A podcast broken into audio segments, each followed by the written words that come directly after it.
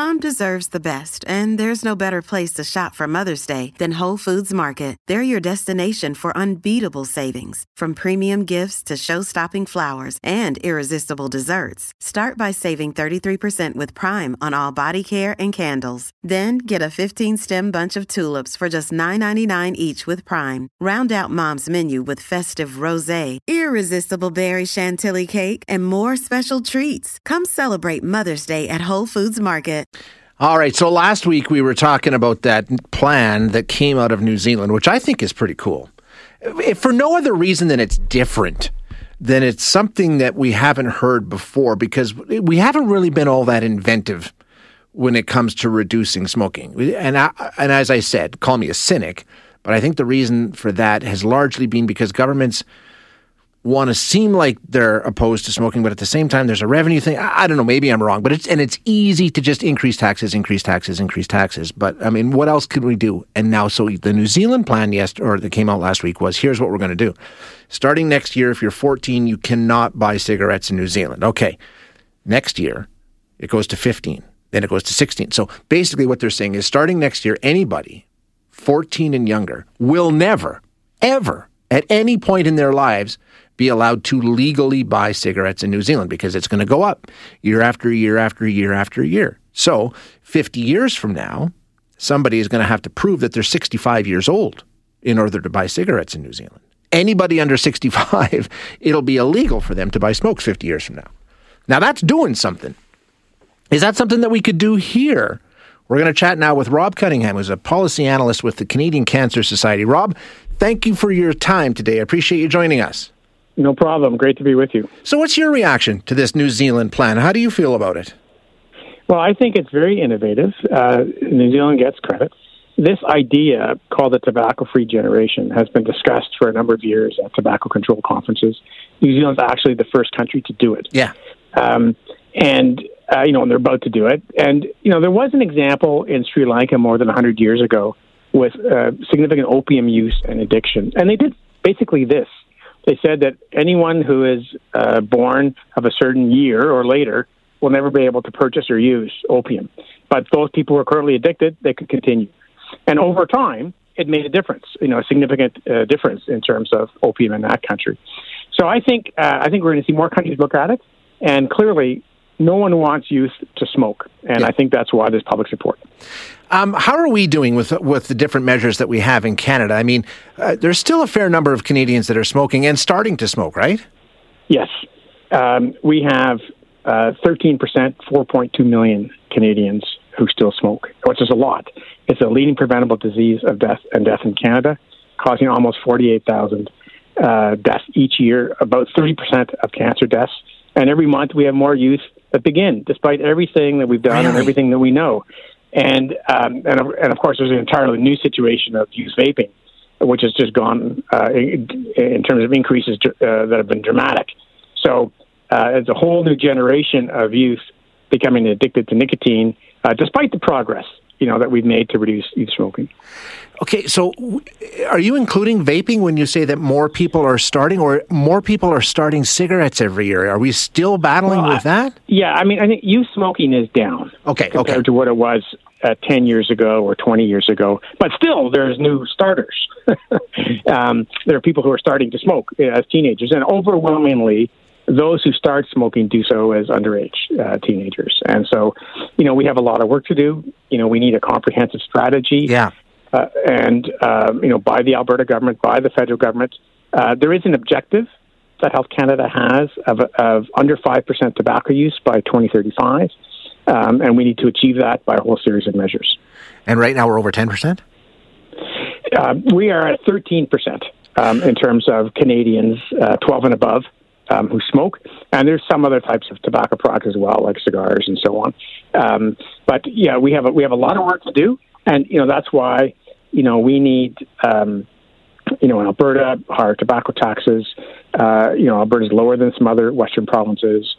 Uh, we need to have more programs uh, for cessation and youth prevention, and to send the bill to tobacco companies through an annual fee such as the federal government is about to do, such as the U.S. government has done since 2009. Uh, tobacco should not be sold in every convenience store. You know, it should be restricted for sale in tobacco specific stores like we do for cannabis. And in fact, New Zealand is no longer going to allow tobacco sales in convenience stores. And federally, you know, uh, a whole series of measures. Certainly, one thing that Alberta could do immediately is age 21 yeah. for tobacco and cigarettes. Uh, PEI has already done that.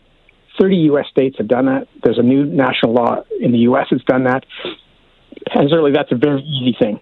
You know, that could be done in the meantime. And, and a whole series of things by the federal government, a new round of warnings on packages, having a warning directly on the cigarette itself is an opportunity for, for Minister Duclos, for Canada to be first on that. Health Canada's already consulted on that.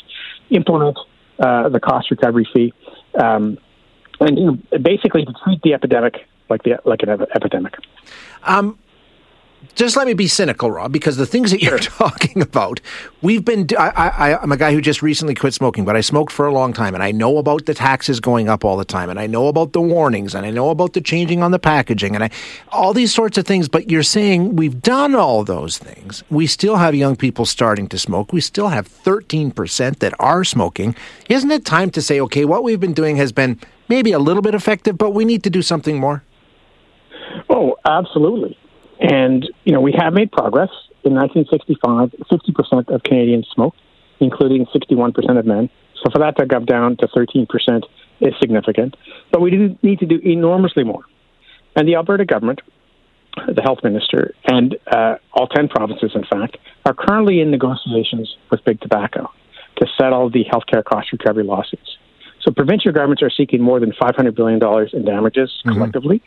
And, uh, you know, this settlement is a historic opportunity to have measures to control the industry so that in the future, uh, they're not repeating what they've done in the past, uh, to reform industry behavior.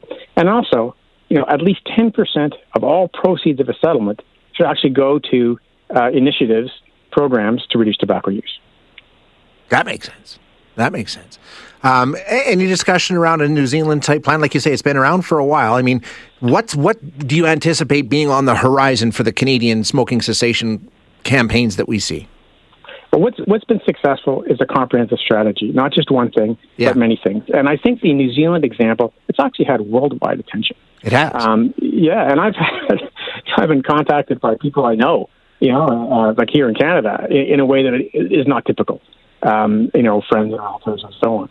Um, and this is, uh, yeah, I think it's, I think we should examine it in Canada. It is feasible to implement in Canada, along with other measures. And I think as more countries do it, uh, you know, we're going to see it in Canada. So we had, you know, Canada was the first country to require those pictures of the health effects on cigarette packages. There's now more than 130 countries uh, and territories that have done that.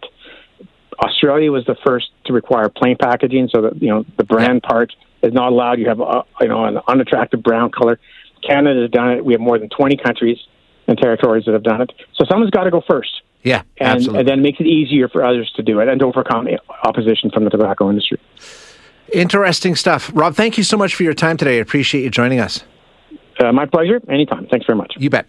That's Rob Cunningham, a policy analyst with the Canadian Cancer Society like I said, I kind of like this New Zealand thing. I see a bunch of you on the text line saying, well, where does it stop? What about drugs? What about, you know, uh, um, uh, alcohol? And we're telling people they can smoke alcohol or smoke marijuana and they can drink alcohol. And what about fast food? And on and on and on it goes. Okay, fair enough. But when it comes to smoking, for me personally, and I'm a guy who smoked for, geez, 35 years, right? Um, and I, it's the hypocrisy that's, that's always sort of smack me in the face is we don't want people to smoke. We don't want people to smoke. Well, then tell people they can't smoke, you know? But you, you don't do that. You just keep turning up the taxes on them over and over and over and over and over. And we talked last week, $8.3 billion in tax revenue the Canadian government made, right? Um, and, and then you bring in your warnings and you bring in your labels and you change your packaging and they're, they're no good. That's no good. Come on. I, I don't know. If you're a smoker and you're addicted to smoking, you can put them in a in a pack with a big skull and crossbones on them, and people are going to smoke them. They know, they know at this point that it's not good for you. If, if, if you don't know that it's not good for you at this point, you're just not paying attention, right?